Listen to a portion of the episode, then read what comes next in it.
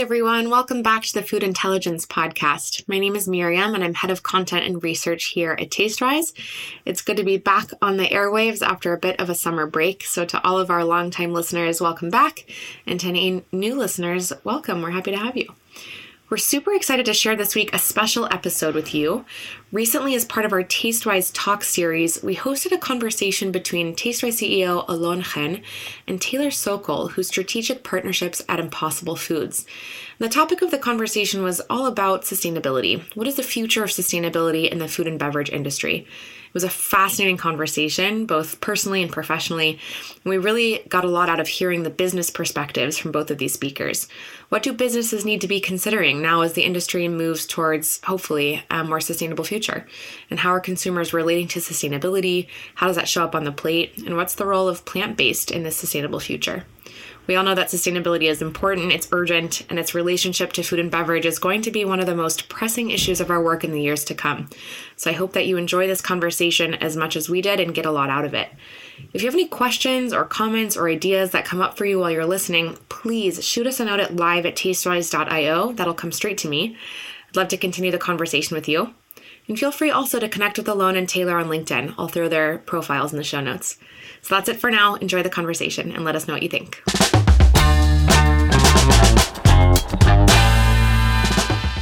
Welcome, everyone. It is great to be here together. Welcome to our very first TasteWise talk session on sustainability and the bottom line. I'm here with Alon Chen and Taylor Sokol.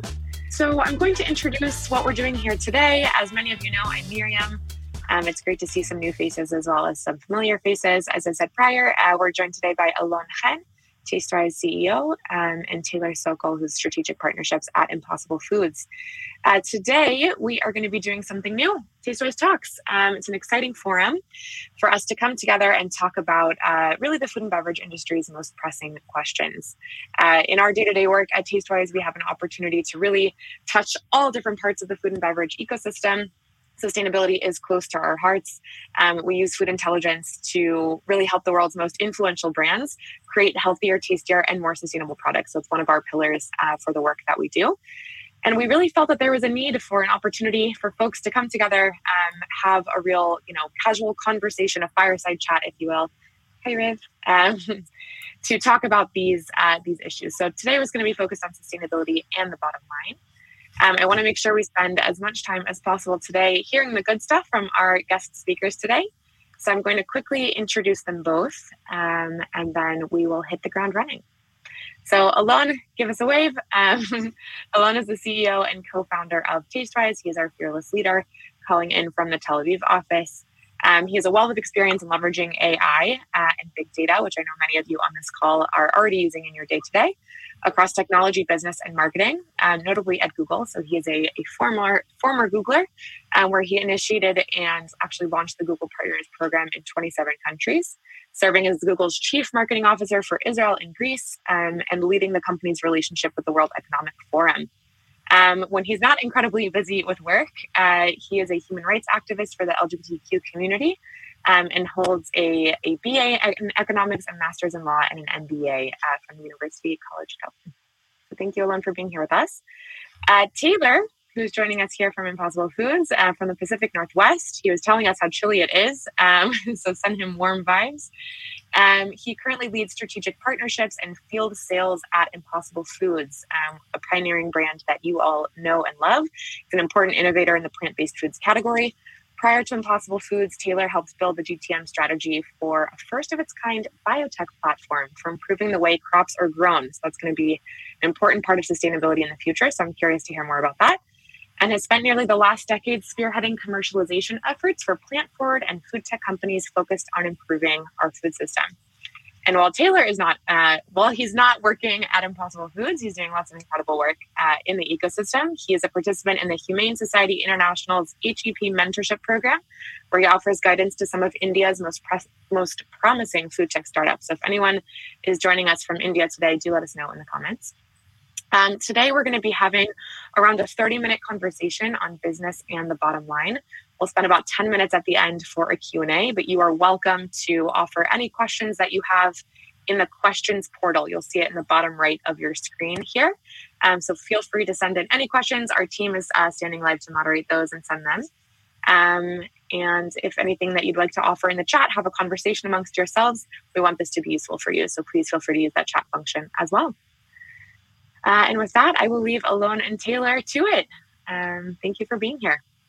Thank you, Miriam. Thank you for um, facilitating and organizing. And, and thank you, Taylor, for joining us uh, today. We're super excited to have you here, you know, as uh, working for one of the leading brands in the plant based uh, space that really um, showed us all that there's a new way to do it and there's a better way to actually provide uh, a great burger and then so many other platforms to the world that is plant-based and is delicious and is actually sustainable. So for the purpose of this call we really discussed earlier taylor um, in preparation on how can you get to a business that is both sustainable in an environmental and and um, and uh, you know ecological and as well as uh, you know uh, animal considerate. And at the same time profitable and is financially uh, uh, sustainable. So i i would love to um, take you know the next uh, half an hour to actually talk to you about your journey along the way on how can we actually all learn from from this journey and how can we get such a massive you know um, opportunity out there to feed the world with better and more sustainable goods. So, welcome and thank you for taking the time. No, I I appreciate the introduction from Miriam and, and the the invitation to participate in the fireside chat with you. It's certainly flattering. Um, just to preface that I, I don't have any advanced degrees in, in sustainability, right? It's not, not something that I went to school for. Um, I've had the, the pleasure over the last seven or eight years um, working around the, the professionals in this space. And um, through osmosis, I've been able to pick up on, on certain sound bites that have helped me in, in my journey and have brought me here today to, to have this, uh, stimulating conversation with you all. My, my background and really my subject matter expertise is on commercializing these products. Um, so it's taking all the the hard work and expertise from the experts at the companies that I participated at, and uh, going out using that information to have having really productive conversations with business partners, right on the commercial side of the business. So that's that's really um, what brought me here today. I think that you know the question that you posed i mean it's a it's a loaded question right it's dynamic and i don't think it's a it's not a one size fits all um, it really depends on the the product, the business model, the geography. Uh, you know, there's there's a lot at, at play there. I think that you know clearly, if you look at demographics, if you look at let's take like Gen Z for example, which now makes up roughly, I think the last uh, statistic I saw was around forty percent. Um, you know they make a lot of their consumption their consumption behavior is based on i think you know 75% of their purchase behavior is based on uh, brands and products that have some sort of sustainability initiative right mm-hmm. Which is really really critical when marketers and salespeople and business leaders are building um, a story around their brand and really the crux of why they exist so i think that there's a lot a lot of play there alon i mean i would kind of lob it back over to you um, in terms of you know what has Tastewise uh, experienced in terms of the powerful AI that you guys are leveraging, the data that you're seeing, the the large CPG brands that you're working with. Um, mm-hmm. You know what are what are they telling you? What is the data telling you? So it's it's an interesting, you know, when we discuss it as well, but, but it's an interesting thing to to uh, look at the data when it comes to sustainability and see what is the top of mind for people when they when they're coming to actually consider the purchase of a new product or a product they already know, right? The first thing always, you know, that we all know is like the price, right? And the taste and the the brand and like what will it make me feel, not just how it tastes, but is it going to help me get, uh, you know, uh, to a social, so, uh, a certain social status, and then it's about uh, obviously um, the availability if it's there or not, and and all the way through other claims and needs that they have. For instance, they want to eat something healthy. They want to make sure that uh, what they eat is is good uh, and is not hurting animals or it's good for the environment. And when you look at sustainability uh, more specifically, and this is it's actually quite sad, but it's but it's important to understand. the top of mind for consumers is not to eat sustainable. Sustainable is something that need to be there alongside other things that they consider. For instance, when we look at a, at a plant-based eating, right? The, the bigger consideration is health. It's five times more than animal welfare and sustainability combined. So the interesting perspective that, that we see from the data is that your product must be first healthy and only then sustainable uh, to be uh, uh, considered as a purchase. But what we see in so many categories, it's almost becoming a prerequisite, right? Um, not just because you know you have to produce the product sustainably, sustainably, because otherwise you pay you know carbon uh, credits or you have to buy, but also because it is becoming more trivial. But it's not there yet, and that's a that's the interesting perspective that if you just look at sustainability, people don't care enough to change their purchase behavior. Not not yet, and I, I think that you and I in some of our um, prior calls have discussed that. Right, that's that's something that I'm really fascinated in personally. Is it's you know incentives are a superpower, right? And I don't know if sustainability alone is going to move the needle in terms of purchase intent for consumers. Not yet, right? Mm-hmm. I think that you know maybe if we we look 5 10 15 years down the road I, I do believe truly you know my opinion is that will change but it's going to have to be led um, it's going to have to really in my opinion again gonna, it's going to be led by governments right mm-hmm um, they're going to have to figure out a way to put some significant incentives in front of consumers in order to get them to change their purchase behavior. And even on the on the flip side of that, they they could potentially penalize people, right? Like you know there could be a personal sustainability score that we each of us carry right? Based on at least on, on, the retail side of the business, you have SPINS and IRI data, right? That they can back into and they can look at, okay, what is your sustainability score over, you know, the course of 12 months? At the end of the year, you're either offered uh, some sort of a rebate or an incentive based on making healthy, um, you know, purchase decisions that have helped the environment or the inverse of that, right? And so mm-hmm. I think this is a really fun question to talk about. And hopefully, there's some entrepreneurs and some companies that potentially have incubators within their, their businesses that are working on these things because I really do believe it's a, it's a part of the future of our food system. Yeah, I mean, I think it's uh, it's interesting to see that in some categories it's not the future; it's already the present, right? Like there there's you know in the plant-based uh, or the meat alternatives obviously the there has been a slower pickup but i, I know that in the dairy uh, category it's already quite prominent to consume plant-based right? Yeah oh, absolutely. We've seen pr- the proliferation of you know the alt dairy category but it took a long time right? This just didn't happen in five years. Where we have seen in the the plant-based meat category i mean we saw a, a huge explosion of growth from 2018 you know through the pandemic. Um, but i always like to benchmark you know the the alt protein category to the alt dairy category because it did take quite some time, you know, two decades for us to get to where we are today, which I believe, you know, it depends on the source data that you use, but I think it makes up, you know, close to 18% of the entire dairy market is now is now plant-based, which is incredible, right? Yeah, it's really outstanding. And you know, it's interesting in the context of when you look at the data, and you have to look today at the data, right, to be able to make business decisions. And you look at sustainability, right? So pre-COVID, sustainability was rising really, really, really fast.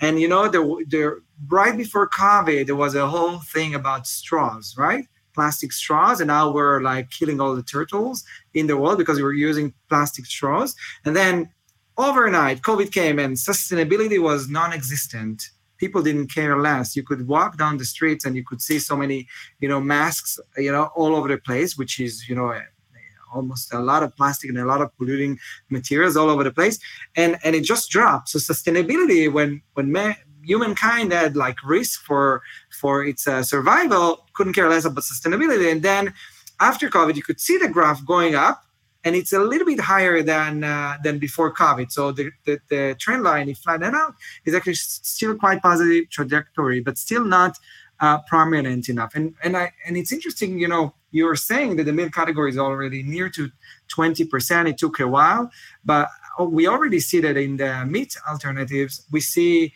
much faster than two decades, right? the, the growth has been exponential in the past couple of uh, years. Yeah, and I think that's because there's there was so much, you know, there was so much noise. There was a lot of information being put out there around the impact that animal agriculture has on the environment, which it, it indeed does, right? I mean, you can look at the numbers and they just don't lie. I think it's half of all arable land um, on the planet is used to to grow animals for food, right? They mm-hmm. they take up nearly 25% of all fresh water. Um, again, going back to it depends on the source data, but it's you know 15 to 18 percent of all greenhouse gas emissions can be directly tied back to animal agriculture. So these are really significant numbers. And as we look at you know the population as we go from 7 billion to 10 billion people over the next 20 years, I mean, there's going to be an inflection point, right? Mm-hmm. And I think more and more consumers, again, looking at like the larger demographics, that being millennials and Gen Z, they're paying attention to this stuff mm-hmm. right? It's all over social media. I mean it's all over all over the web. I mean it's easy to access this information. And i think that's driving a lot of their their consumption like they're they're making their purchase decisions that much easier. Yeah.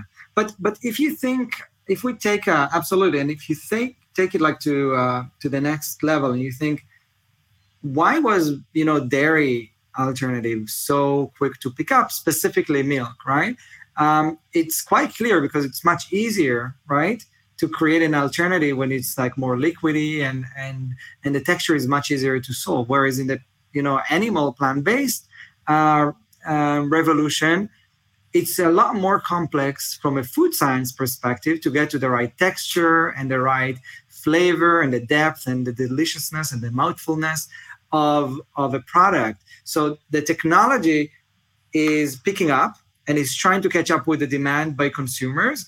Um, do you think we're there yet? Yeah, going back, putting a pin back in what you just mentioned with dairy, I believe from some of the studies that I've read is the proliferation in the alt dairy category um, was due to uh, to to diet and allergies, right? Lactose intolerance, um, which is a whole nother you know discussion that we could have. I think it's completely different if we start looking at the uh, if we look at the alt protein, um, the meat analog category, right, and why it's grown so quickly, it's more to do with sustainability, right, and animal welfare than it is to do with with diet and nutrition and health. Although that is a component, right? I mean, for example, you look at a lot of uh, our products at Impossible, and right off the bat, you know, there are some some benefits in terms of health, right? Zero cholesterol, zero trans fat, no antibiotics or hormones.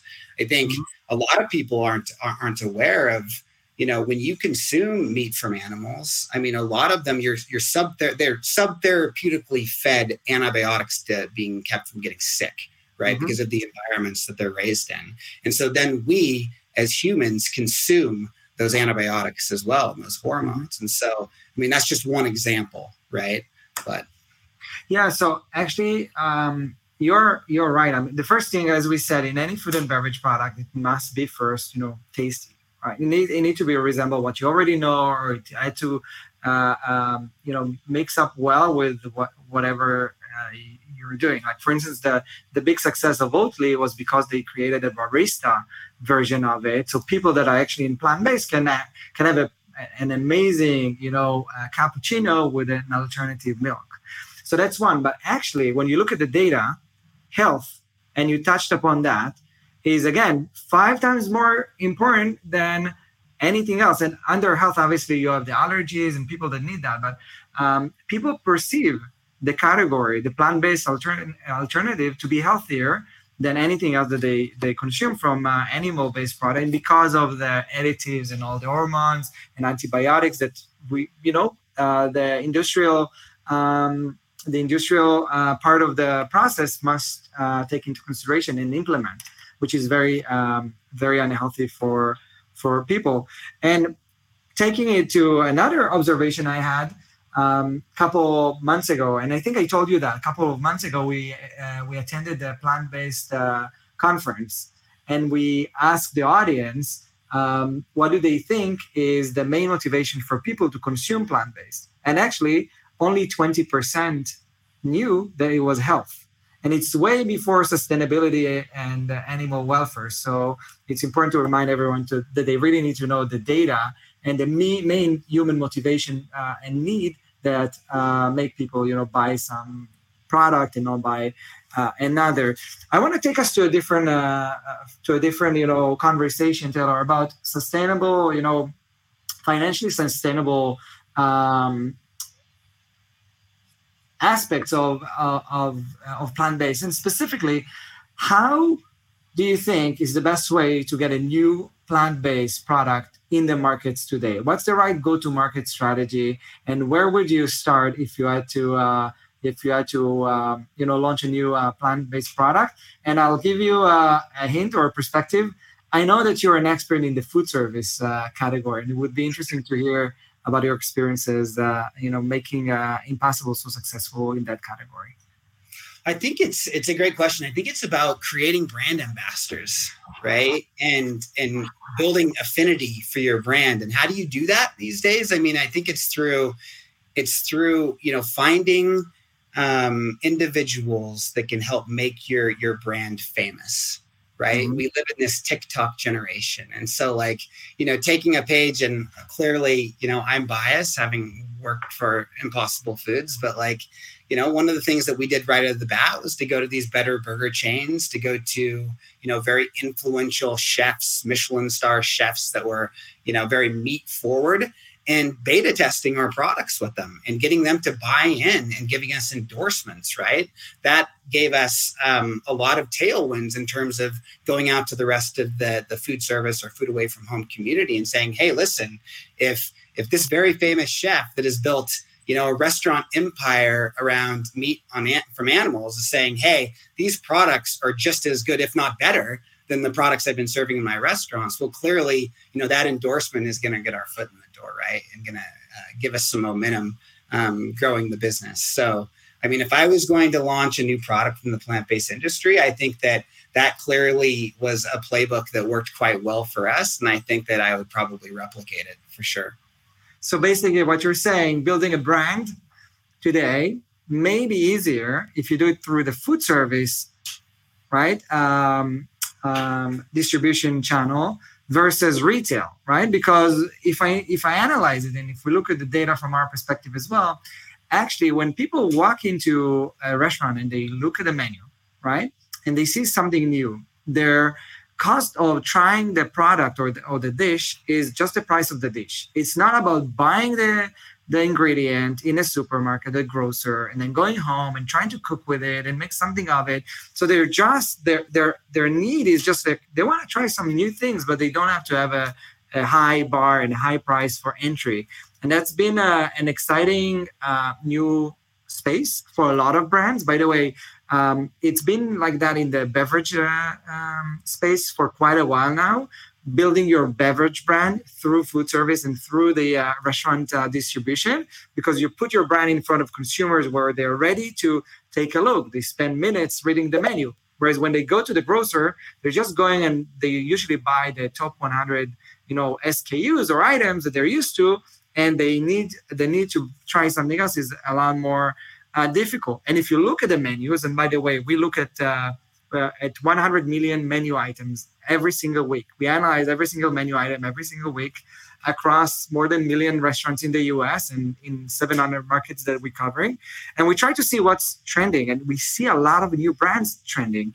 Whereas if you think about it, it was just beverage and now it's going into it was beverage and condiment right the hellmann's the heinz in the past and now it's a lot of food brands so is it getting also very cluttered. You know you pave the way to other brands to um, confuse a lot of the restaurateurs as well.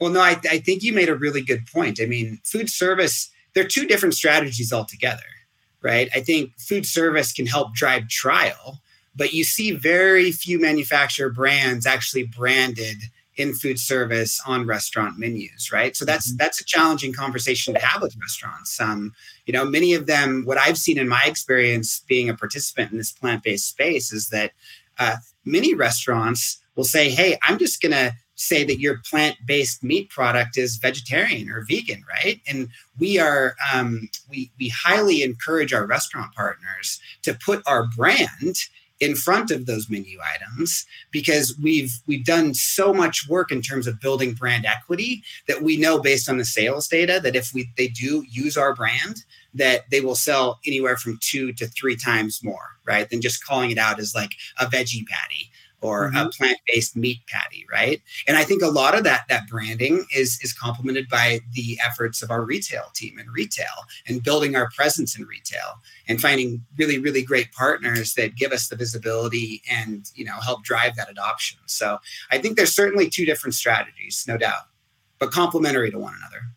Yeah, and I think that food service is taking off. The the food service uh, go to market uh, strategy is actually becoming uh, mainstream. I was just a, uh, at a food tech conference uh, last week, and and every other startup that came and showed their goods were were actually oh, and now we're working like with 50 top chefs in New York and in Chicago and and in London, and we're trying to get them to adopt because uh, it's a trial and error. But it's also interesting to talk about the the for the first time maybe uh, in the food category, beverage category, it has been there for a while. You know, you buy your soda both in the grocery and but also when you go to your favorite, you know, diner.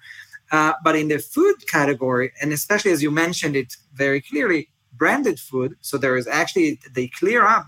Uh, they, they clearly say that it's uh, it's a burger patty made by right Impossible, and that's that's something new. But it's also impacting retail, right? It's also helping the retail uh, uh, raise awareness. So there is a lot of uh, a lot of correlation and and interesting um, adjacencies to actually building your brand in both channels today. Um, any any perspectives or observations on that? Um, you know, I think that you the way that you just described it made a made a lot of sense. I think one of the things that I was thinking about was uh, as you were describing that was the cost of having a sustainability strategy, right? Um, it's something that I often think about for challenger brands that are looking at getting into the space. What is what is the cost? What are the input costs um, or the hidden costs? And I think that's it's an interesting way to look at it and something that I've been spending a lot of time on is customer acquisition cost. And I know that the cost to acquire a new customer, right, is is 5x what it is to retain a current customer or make sure your your current customers don't attrit right and thinking about that you know it's a much more profitable strategy to have some sort of a sustainability um, play that's associated with your brand because it can help drive sustained growth and sustained profitability. So for these younger brands that are looking at getting into the space, that's one thing to to certainly pay attention to. Yeah, interesting. And and uh, if you had to um, to rank, you know, the sustainability and obviously the cost of acquisition and uh, as we say, consumption frequencies, it's so important because if consumers are not going to be uh, buying your product again or ordering the dish again, you have no viable, um, you know, financially viable product, and it's a it's an important thing to actually contextualize the product in other dining occasions or eating occasions, so they actually think of your brand and and, and uh, actually bring it up when they actually make a decision, which is something that you know coming up with the right content, making sure that you're meeting them at the right point, and inspiring them on how else they can be using the the you know the product that they bought or the ingredient they bought in the grocer when they're walking into their home kitchen and trying to fix you know dinner in five minutes or you know a nice uh, fancy meal for their friends when they're coming over the weekend. Um, so one last thing. If you had to you know if you had to break down sustainability and, and say here's why what i think it, people care about most what would it be? It, would it be like food waste recycling climate change or do you think it's just the ethical, you know, um, um, consideration around animal welfare? Um, any any um, insight on why people would go for sustainability? What is sustainability for consumers? Yeah, I don't know if I would rank it uh, like one to five or one to six like that. I think they're all equally important. Um, as we touched on earlier, I think obviously health is a big component, but I mean, food waste is becoming more and more prevalent in all of these conversations. And when we talk about our food system, right? I think it's one of the uh, statistics that I read um, recently was that if food were a country, it'd be the uh, the third largest contributor to greenhouse gas emissions right? It's it's incredible. It's nearly you know half of all food that we grow and produce ends up in landfills producing methane right? And then you have to look at the the full life cycle of how food waste is impacting our environment. Um, i think food waste would probably be up there in terms of you know rankings but i think all of them are, are weighted equally. Yeah i'm actually just looking at the at the data and actually food waste is the number one so yeah. when people think about sustainability generally food waste is number one but it really differs from a category to category so i'm sure if uh, you're interested in the data around your category miriam can help you pull uh, the information any of the any of the viewers uh, on the call so thank you very much for your perspectives on on this conversation. I, I could sit here for hours and listen to you both. Um, I want to make sure we have time for questions from the crowd. So I think we'll start with um, we're going to do I think five. Um, so just keep that in mind when you give your answers. Uh, let's start with this and this is a question that came in to me uh, to me privately how can brands tackle this balance between planetary health and personal health when where do you start when creating a new product so you talked about this kind of inflection point where consumers are juggling this investment in personal health right which reigns uh, and then planetary health. And obviously these are susceptible to the changes in the market and what's going on in the world. Um, so what should brands do when they're thinking to create a new product and, and get their foot in the door? How should they be tackling these two focuses? Yeah i mean for my opinion would be first you have to start with health. I mean i mean obviously the product has to compete on taste. Um, it has to taste really really good. I think we look at um, we look at uh, one of the the terms we use is plant-based anxiety right? Some of these some of these legacy uh, brands you know that have been around for years and years that actually were marketing and creating products specifically for vegans and vegetarians right? Which are, are very very important. But if you know, if companies like ours that are mission based, that are trying to have a major impact on climate, are going to be successful, we've we've got to bring everybody along for the ride, right? And and mm-hmm. that's why you know we may we know based on the sales data that ninety percent of the consumers that try our products and repeat purchase are indeed meat eaters right? They're just, they belong to this category called flexitarians or reducetarians, right? Which I personally consider myself one of. You know, I make a conscious effort a few days a week to reduce the amount of um, meat that's in my diet. Um, but I think certainly concentrating on on health first is is uh, is definitely important. I can maybe add to that, Miriam, that it's clear from you know from the data that again, consumers want health more than anything else, right? Um, and that's a top priority for them. I think that from ESG, right, from social and corporate responsibility, and the way that the markets and governments are going to be uh, uh, putting in place the regulation, already the regulations in place, it must be both. Unfortunately, uh, and fortunately, unfortunately, because it's more complex from business perspective, and fortunately because it's uh, the need of the of the hour. Thank you. Yeah, that's um that's really on point. And to Taylor's point, we actually spoke with uh, someone at Redefine Meat a few weeks ago who was talking about how this concept of meat generally, uh, right, when we think about carnivore and flexitarian and vegetarian and vegan, even the concept of meat is changing, right? Um, what do we define as a meat meat alternative, right? Is it premised on on taste, experience, nutritional count, right? So I think consumers are when you say bring everybody along, right? Thinking about who is everybody? How do we speak to everybody in the language that they'll respond to? How do we meet their needs? Um, I want to take us over to uh, price. We've gotten a few questions here, one from Peter and one from Jeff. So I'm going to lump them together. Um, Jeff is asking Are there specific categories that consumers are willing to pay more for products that are sustainable? And do you see other categories dipping into this? And as a, a kind of additional point, Peter asks, how far does plant ba- how far does plant based compete on price with meat products? Retailers, especially big ones, tend to compete intensely between one another on prices, and in doing so, squeeze the margins for producers and processors. And we know that sustainable options right now, at least in the market, um, are not competitively priced um, for run of the mill meat products. So um, let's talk about price affordability. What does that mean for the future of the category, and how is it playing today?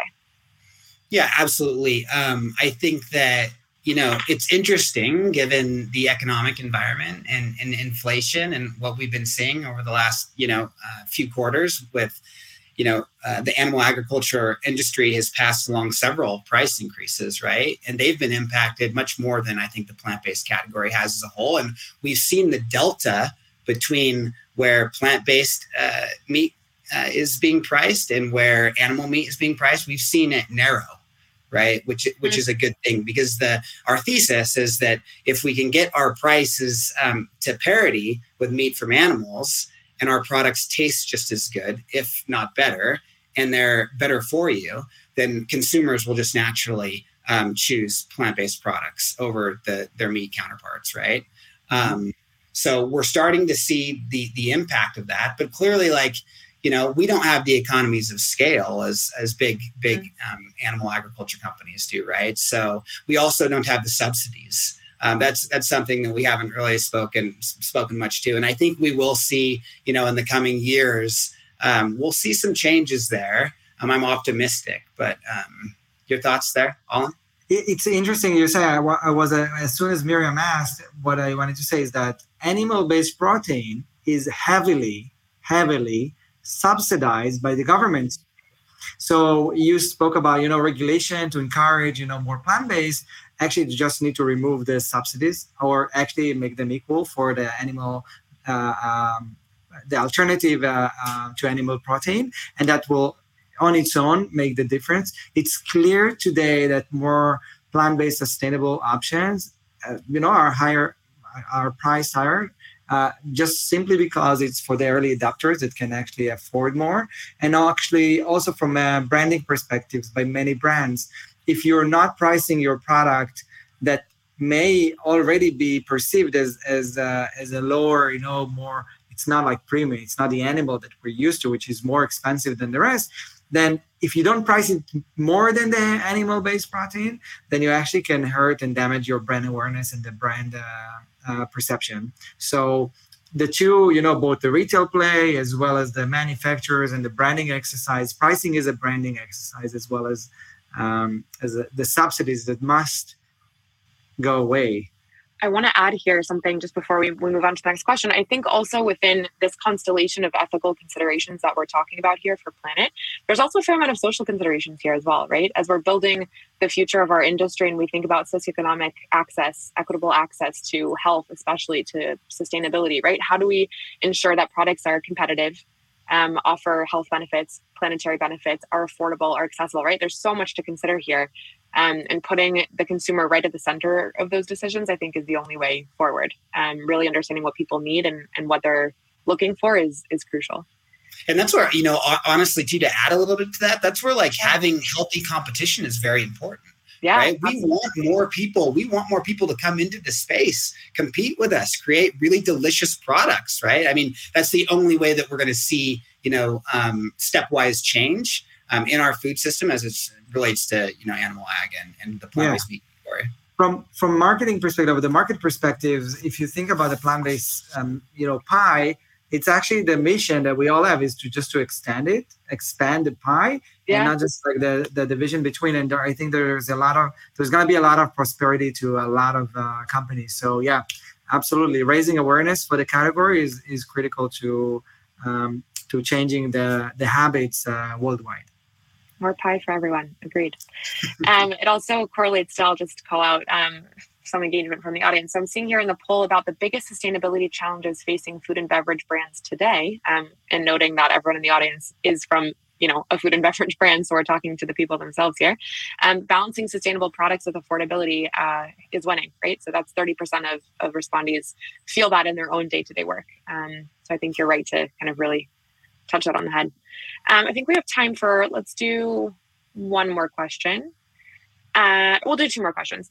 So, kind of hailing back to this conversation about consumer interest and consumer dedication to sustainability or interest in sustainability. So, you mentioned inflection points. So, a question that came in was these inflection points of consumer demand for sustainable food and beverage. Will they be driven by media, science, social pressure, or something else in 2023? So, where do we anticipate the roots of uh, growth and sustainable interest? Where do we think that's going to be coming from in the food and beverage industry in, in the next year? Yeah, I think the entire category as a whole can do a better job of just, uh, you know, awareness and, and driving brand awareness with consumers. We need more points of distribution. We need yeah. to um, we need to bring more partners to the table. Um, we need to make sure that our our brand is at the forefront and that people are seeing it everywhere. We need access right? Mm-hmm. I mean, we need to be developing more products that are accessible in different areas, whether that's food away from home, whether that's non-commercial, college and university, K through 12, right? All these layers that are a part of away from home, and then all the access points that are a part of retail too. We just need to make the products more accessible, right? Yeah, I think uh, Miriam, the, the short answer is going to be it takes a whole village. but then as a company and as a brand you really have to be you know um, you're going to be managing your own faith and and i think that uh, one of the the observations i had in the past uh, in the past two years where we've been helping a lot of plant-based brands to actually work out their go-to-market is to actually they need to de- to generate the demand themselves. So if you're mm-hmm. thinking about food service you can't rely on a distribution. You really have to work with the distribution partners but you really have to be the one that demand, uh, generating the demand. And it all starts with like understanding okay you put it on a menu and your brand is out there how are people consuming it? What do they do with it? How do they respond to that? In which dishes actually the chefs are making that you know um, turning it into a dish. So that's important to be like very very close to the consumer. I, but i do think mm-hmm. that if if we're looking back at like the biggest changes in uh, plant-based and the and the and the movement you know sometimes it only takes an amazing new netflix uh, film mm. to change you know the habits of so many people. So i think we it's clear that that's where the world is you know going. It's clear that this is where the responsible uh, organizations are going to um, uh, to make uh, waves and hopefully also regulators and and governments. Uh, usually they're late to the to the game here as well uh, but with consumers demanding and and making enough noise then actually it will make uh, make it to the agendas of the political parties as well. So up. I think to, to sum that up, it's more pie for everybody, and everybody needs to be in the kitchen, right? Um, mm-hmm. that it's a it's a group effort here. Um, thank you. So, with our remaining couple of minutes here, uh, I want to ask a large question, and it's a little unfair for me to ask you this with just five minutes left. But I'm curious to hear your thoughts, and also I'm curious to hear uh, the thoughts of people who are with us. Uh, so, feel free to put your answers in the chat. My question is: When we talk about sustainability in five years, what will be the focus? So when we have a Taste Tastewise Talks in five years, Taylor, and we invite you in, um, what are we going to be talking about? What's going to be the most, you know, urgent part of this entire conversation? Uh, that is, uh, I wish I had a crystal ball. Uh, oh, most yeah. definitely. I think the the pace with which technology is evolving. I mean, and, and I, I would love to hear Alon on this using AI. I, um, I'm a big podcast. Uh, I love listening to podcasts, and I just listened to the um, Guy Raz, How I Built This, just interviewed Sam Newman, who is the, one of the co-founders of OpenAI and uh, the past president of Y Combinator. And he was talking about the impact that AI is going to have in all parts of our, our life, right? And I think in terms of sustainability, as, as AI becomes more and more sophisticated and more and more uh, prevalent in our lives, like it's going to play a big role in, in sustainability, most definitely. I think that AI could... Um, could really, really change the game. Um, I don't know exactly how that looks because I'm not an expert on that uh, on that subject. And it, with that said, maybe I'll I'll toss it over to you, Alon. yeah. So my answer, Miriam, is that um, AI is already changing the way people eat and drink and the decisions yeah. they make on sustainability and taste as well. It only takes one video from a nine years old kid that talks about corn to actually get to shortages nationwide. and it's being pushed by AI, right? Like the AI in the social media that we're consuming is actually getting us, uh, you know, on the same trend. Sometimes it's a good trend, sometimes unfortunately not so positive. But in the food case, you know, we had uh, the sourdough. Everybody's making sourdough, and then you saw that with feta cheese and and you see you see AI coming into you know showing you um, a Wendy's burger when you're playing a computer game and you can just order right from the metaverse. So I think AI is already ruling and really changing the way we consume. It's just like sometimes it's it comes into our you know top of mind and sometimes it's just drifting out. I do think that that from the food perspective, I think AI is also going to make big change. And I got exposed to some of the technologies a couple weeks ago on production, right? So maybe yeah. how can you take different, you know, uh, cells of different proteins, blend them together, and create something that is new. It's a new kind of meat that people will be consuming that the AI was actually part of designing.